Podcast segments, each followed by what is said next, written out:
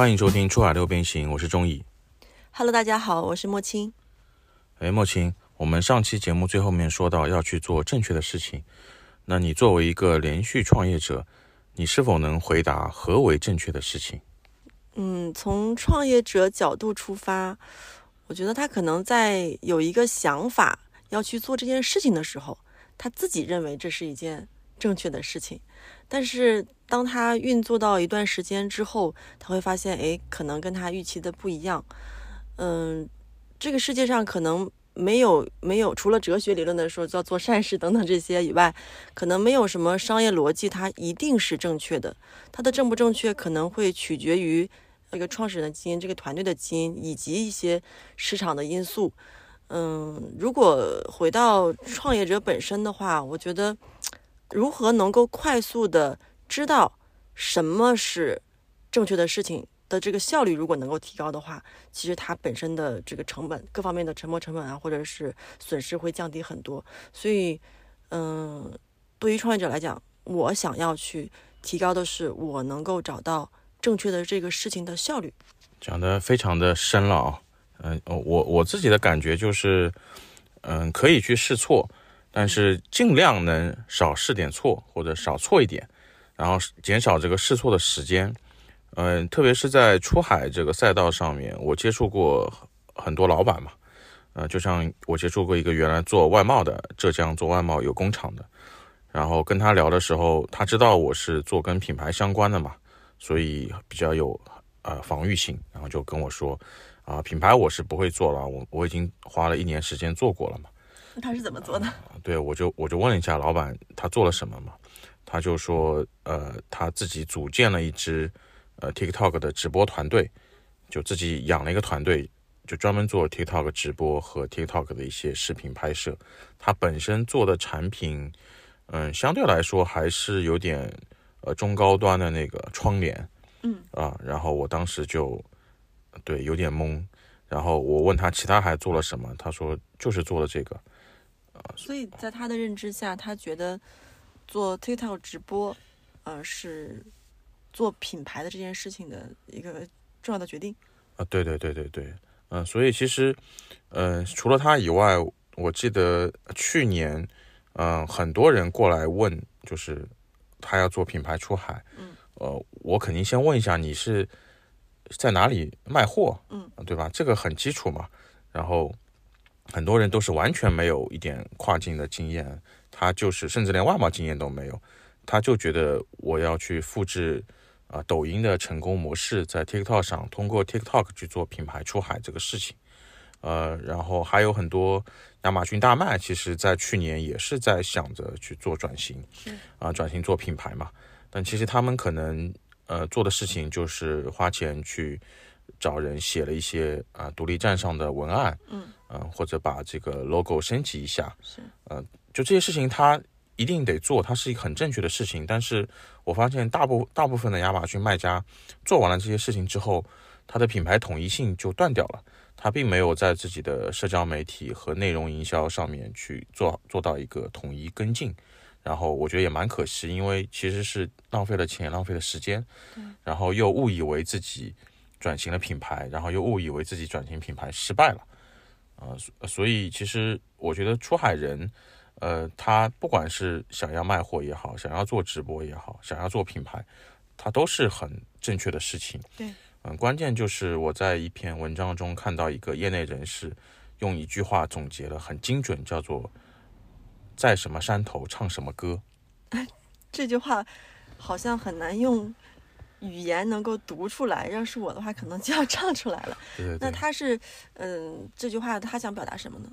呃，其实他这篇文章写的特别长哦，我稍微精简一下，就是山头，大家可以先把它想成国家，嗯，然后另外一个就是想想呃把它想成电商平台和社交媒体平台，嗯，因为其实不同的国家、不同的平台，你在上面如何去做出海这件事情，它就是不一样的。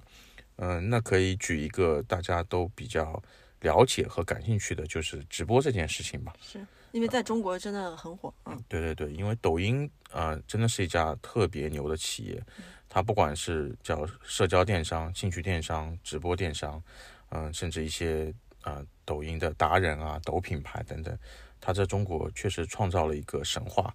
嗯，所以这也导致了大家对于 TikTok 的一个期许特别高。但是从 TikTok 最开始在东南亚，然后到英国，然后到美国，现在二零二三年应该全球都会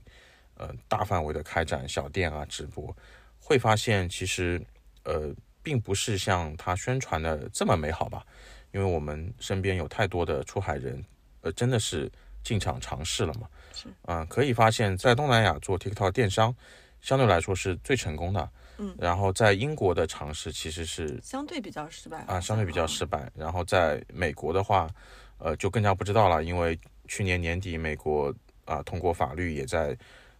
有点制裁这个 TikTok 的一些侵犯用户隐私啊、数据啊等等的事情。然后，但是这个直播的事情为什么在不同的国家它会有不同的效果？呃，包括你 TikTok 直播以外，还有像亚马逊直播啊、Instagram 直播等等各种直播平台，其实本质上还是在于就是呃中国的这个供应链优势，它到底能在哪些国家发挥的更好？嗯啊、因为你东南亚其实离中国更近嘛，是的，它的运费成本会比去欧美低很多，包括在当地你与一些当地的呃机构服务商合作，人工成本也会便宜很多，不管是仓储啊、物流啊、啊退货啊、打包啊等等。那所以其实中国的这个供应链优势在东南亚，嗯，不管是通过哪种方式，它一定是能更好的发挥出来。呃，所以在东南亚做直播，呃，包括在东南亚做电商，像皮拉拉达一样的，嗯，大家会发现主要的优势还是便宜。对，嗯、这个也就是很多人说，要么你是一个国际大牌，要么你就是一个偏白牌，那你去东南亚做一定会好做很多。但是你在了呃你在欧美，特别像英国、美国这样的地方，呃这些欧美的大牌吧，或者一些传统的品牌，他们更看重的并不是呃，就像我们在国内或者东南亚去去引流获新客，就是把广告费都砸在获取新客上。是呃，欧美的品牌它更在乎的是我我本来的忠诚度很高的这些老客户，他的复购，我要服务好他，让他们产生更多的复购，这样其实在营销成本上是特别的节省的。那所以他们可能很难去接受我因为呃要获取更多的新客，然后在直播中降价促销，而而且获取来的新客他的忠诚度又不高，他又不一定就是喜欢我品牌的人。呃，所以其实，呃，TikTok 直播会看到在，呃，欧美它并不是那么成功，但是相应的，呃，欧美也是有很多就是想要便宜或白牌的人，呃，包括当地的一些华人啊，嗯和一些经济条件并不是那么好的，所以还是那个道理，就是如果你在直播电商上面能把价格做得很低，那依然还是可以做一做。是啊，但是就是在不同的地区，你自己要去想好我们的优势是什么，我们应该唱什么歌。啊，另外的话，其实，在不同的社交媒体也是一个不同的啊山头。那以前我们经常会说，就是啊，我们到底是做亚马逊还是做独立站？因为你在亚马逊这个山头，你你主要要唱的歌就是怎么去遵循亚马逊的规规则则，对对做好一些站内的投放，然后一些站外的引流等等。那你做独立站了，你会发现你要唱的歌就比较杂了，你得自己去引流，你得自己做内容，做品牌建设。那其实，在社交媒体平台也是一样。那 TikTok 也好啊，Facebook、Instagram、YouTube，它其实每一个平台的受众以及调性以及内容形式都是不一样的。那我们可能国内呃，就像 TikTok 上，我会看到呃前两年吧，啊，都会有大量的这种搬运视频，对啊，或者有一些这种侵权的会特别多。虽然 TikTok 在啊今年会大力的呃管理这块东西，但依然会看到很多。就像我们在国内抖音上依然是可以看到大量的搬运和相对来说有一些非原创，对对对对对。然后呃，特别是在美国，大家会去关注一下，其实除了一些呃用户数据的这种隐私的政治因素以外，那很多的呃地方政府其实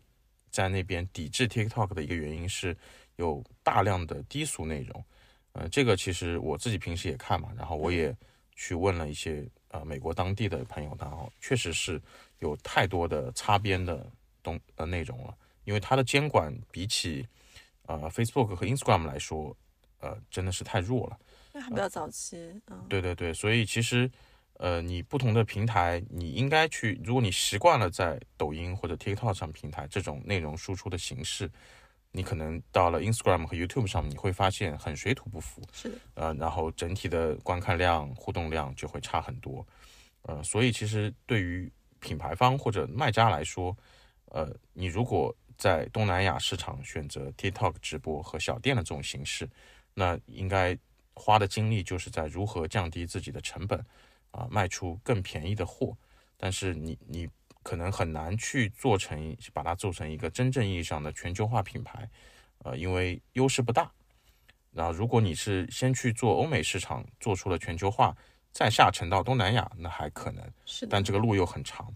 那你如果是去做呃主攻欧美市场，那可能就不要再像你去做啊外贸或者做亚马逊一样。就是我，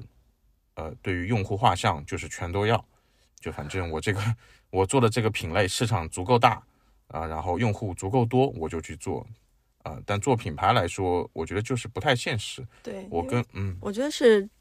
中国的，因为中国的市场本身就很大。所以大家曾经在中国的这个土壤上面想要去做一些商业模式，或者是确定要去做一件事情的时候，它的第一逻辑就是啊，我这个市场足够大或者足够好。在像欧美市场这种已经市场份额非常成熟的情况下，他想要去通吃这个这个蛋糕，其实早就已经被嗯已经被垄断掉了。那现在的新进的创业者，他想在这个市场上获得自己的一份天地，他可能还是要抓住自己的细分人群或细分领域，可能会更容易入手吧。是的，是的，所以就是在做欧美市场来说，我很喜欢提到的就是做利基市场这个事情。嗯，这不是说针对中国出海的品牌，即使美国当地的。一些 DTC 的品牌或者一些新的品牌，它依然是在避开这些大牌的锋芒。啊，就像我经常会举的例子，就是 Grossia 这个美妆品牌，它刚出来的时候去做了一款卫衣，嗯啊，它做啊对，那个粉粉色的对对对，嗯，帽衫嘛。然后它为什么先去做了一个跟美妆没有关系的事情？呃，因为他想要让受众知道，我是主打喜欢穿运动服、休闲服的年轻人。用的一个美妆品牌，那你说它本身当然美妆，我就是越多人用越好。它为什么要先去切这么一个小的人群？就是因为他知道我，我如果要全都要，我根本无法与那些传统大牌抗衡。传统大牌我有适合啊中老年的，适合年轻人的，然后反正适合各种肤质的等等，产品线做的很全。嗯啊，我如果去靠全跟他们打的话，根本打不过。所以我就去切一个细分市场，嗯，这个其实呃，我觉得很值得呃一些出海的品牌和跨境电商去参考。但是我往往来说，我问了很多呃做跨境的人，你们的用户人群到底是什么？那大部分都会跟我说，就是十八到四十岁的啊白领女性。然后这不是用户画像。对对对对对。然后我说这个是你想的，就一个是你全都要，另外一个就是你很想要白领的。因为觉得他们有消费力嘛，但是可能真正购买你的人，他就是一些消费力没有这么强的呃年轻人，也有可能。然后，特别是你的年龄跨度不能跨这么大，你就去切一个年龄段的某一类的人群，我觉得就很不错。呃，你看到出海做的比较成功的一些，都会在切这种小的市场，呃，他不会去做大而全，做大而全的更多的还是一些。做啊，亚马逊通货或者是做外贸的。对，嗯，听中意你聊这么多，我现在明白这个在什么山头唱什么歌，其实就是你站在这个山头上，你要把这个歌唱给谁听，这个事情是最重要的，就是核心本质还是消费者、用户本身。你你你首先了不了解他，他能不能听懂你的歌，这件事情是太重要了。所以其实今天我们讲的东西，更多的是把一些。很大很空洞的词，例如啊出海、啊本土化、全球化、品牌这些很大的词，把它具象化了。就不管是你做哪一个事情、哪一个生意，用户一定是你最值得你去研究、花心思和首要的一个事情。是。用户调研也好，用户画像、用户旅程的研究，要做正确的事情特别多。我希望大家，呃，各位出海人也好，各位品牌人也好，能先去花精力把这件事情给做了，然后我们再一件件事情往下做。他不仅仅是出海人吧，我觉得任何一个创业者能够认清自己的客户，认清自己的服务的人群，可能也是，嗯，第一步，第一步最要做的事情。好的呀，那我们后面还会跟大家分享更多，嗯，跟出海有关的认知和方法论。如果大家有什么想要听的内容，也可以留评论。啊，今天的分享就到这里，谢谢大家，谢谢大家。